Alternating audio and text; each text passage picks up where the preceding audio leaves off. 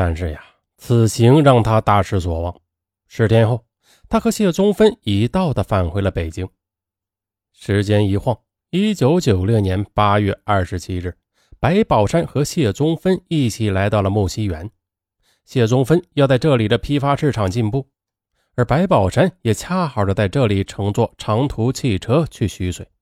事先，白宝山并没有告诉谢宗芬，到了木樨园，他才说要出门办点事谢宗芬呢，也要跟着去。白宝山想了想，那去就去吧。路上有个女人，说不定还能掩护一下呢。到了徐水，谢宗芬看到枪之后，他骤然害怕起来。他劝白宝山把枪扔了，白宝山不同意。但是因为没有找到子弹，两人当天晚上便返回了北京。夜里呀。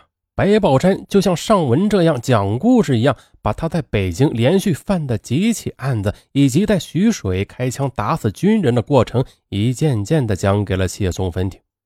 谢宗芬听着心里害怕，始终是没有作声。三天后，白宝山独自一人带下徐水，他不放心，他惦记着那些没有找到的子弹。这次呢，他没有告诉谢宗芬，独自行动，来到旧窑前。果然，不到半个小时就找到了埋子弹的地点。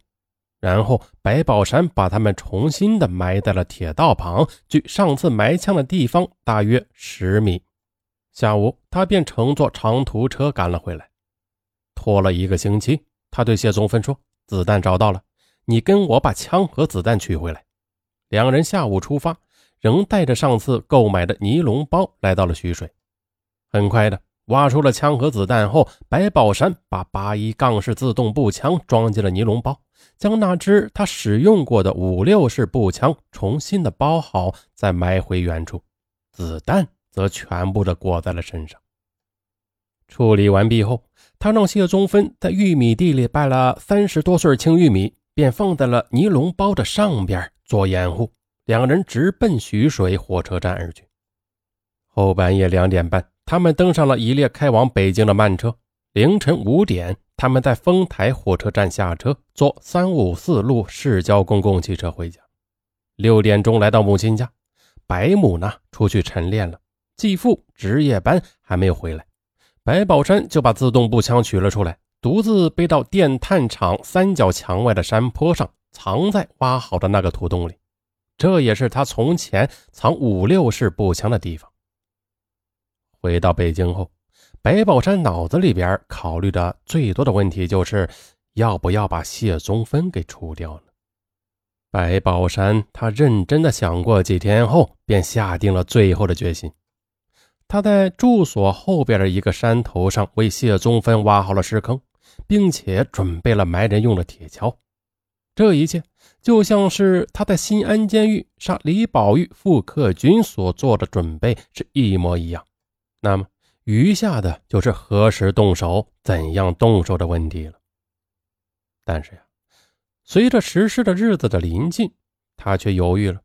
他不断的观察着谢宗芬，故意的对他发脾气，毫无理由的便对他拳打脚踢的。但是呢，谢宗芬他不仅没有被打跑，反而更加的贴近他了，处处的小心翼翼，唯恐得罪他而使他不高兴。白宝山在这个女人面前心软了，他一次次的推迟执行的日期，后来呀，干脆的放弃了这个念头。白宝山计划的第一步搞枪成功后，那下一步就是抢钱了。对木樨园、河北新集皮货批发市场和石家庄南三条批发市场等地踩点，这让白宝山大失所望。十二月份。白宝山到德胜门闲逛，无意中发现了一个烟草批发市场。一连几天呀，白宝山便天天骑自行车过来。他观察烟市的生意和人员情况，选择他的袭击目标。十二月十五日，天刮大风，气温急剧下降。白宝山一早就行动了。六点钟，天蒙蒙亮，他先到山上取了枪。装在一个特制的木盒子里，再把木盒放在蛇皮袋中，把子弹压满，这是他一贯的做法。然后他便冒着严寒登车去德胜门。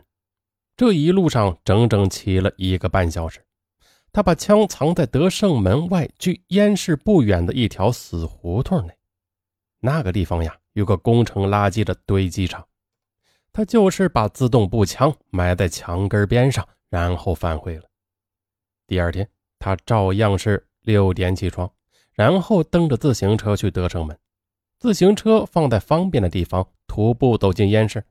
时间这时才七点半，他呢没有带武器，穿着一件墨绿色的羽绒服，戴着浅灰色的毛绒帽。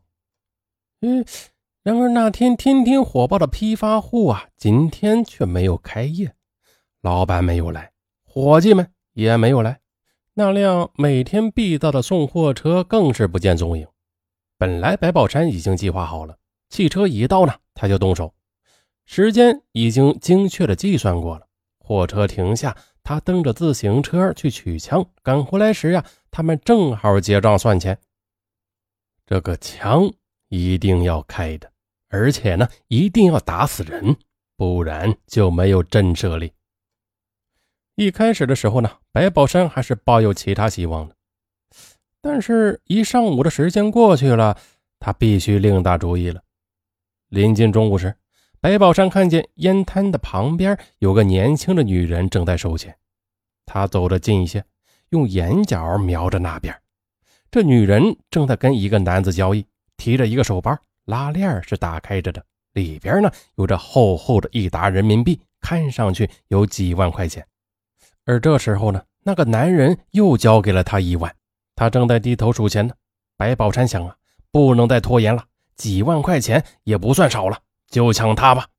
接下来，他迅速的走进胡同，骑着自行车到垃圾堆积场取枪，又沿着原路返回。整个过程仅用了十分钟。接下来，白宝山把灰毛线帽子拉下来，形成了一个套筒子，只露出了眼睛。然后，他大步的走过去，用黑洞洞的枪口抵在了他的前胸上。年轻女人，她下意识的把包给抓紧，她喊道。有人抢钱了！他的声音刚落，白宝山的枪就响了。年轻女人前胸一热，便跌倒下去，装钱的包也掉在了地上。白宝山把枪口朝天举起，走了两步，但是呢，他并没有跑。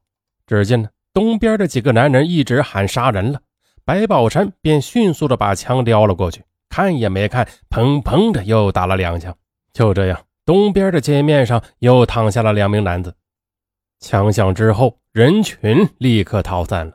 白宝山的目的达到了，他飞快地钻进胡同，甩掉帽子，把它扔到了房顶上。他又把枪装进袋子，把袋子挂到车把上，蹬着自行车返回了垃圾堆放场。他把包里的钱取出来，用两个塑料袋给装好，埋在了垃圾场的一角。枪呢，则埋在另一角。装枪的木盒子呢，则扔到一间破房的房顶上；装钱的那个包呢，则埋到第三处。然后呀，他就像是没事人一样，骑着车去天汇市场为谢宗芬进了点袜子，顺路给捎带回去了。两天以后，白宝山与谢宗芬一起去取出了赃款和步枪。回家后呢，谢宗芬一共数了两遍，一共是六万五千一百七十元。白宝山从中拿出五千元，递给了谢宗芬。此后，白宝山再也没有在北京做过案。白宝山在北京犯的抢劫呀，只此一起，说不清是出于他的狡猾呢，还是另有其他目的。抢了钱，白宝山还是跟以前一样，花钱靠着谢宗芬。这笔钱他也只动了一点点。母亲每月给他一百元，他说不要了，花销上。仍然是十分的节俭。一九九七年元旦过去了，转眼便到了春节。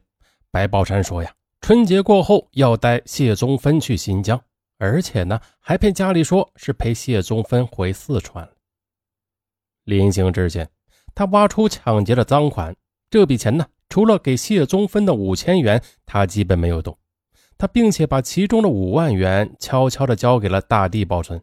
余下的一万元，白宝山才带在了身上。白宝山提前把枪给挖出来，带回家中，藏在床下。一直到走的那一天，他把枪挂在身上，穿好了外衣，便招呼谢宗芬拿着行李出发了。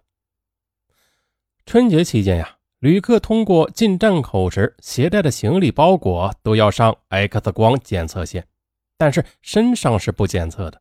白宝山就是利用了这一点，便把枪藏在了羽绒服里，顺利的带进了候车大厅。他先让谢宗芬从电梯的扶梯上二楼，自己呢则拿着一个大提包从侧面的行人楼梯上二楼。走到楼梯的拐角处的时候，白宝山见周围没有人，他迅速的把那支自动步枪从身上摘下来，装进了提包里，然后他和谢宗芬在二楼会合。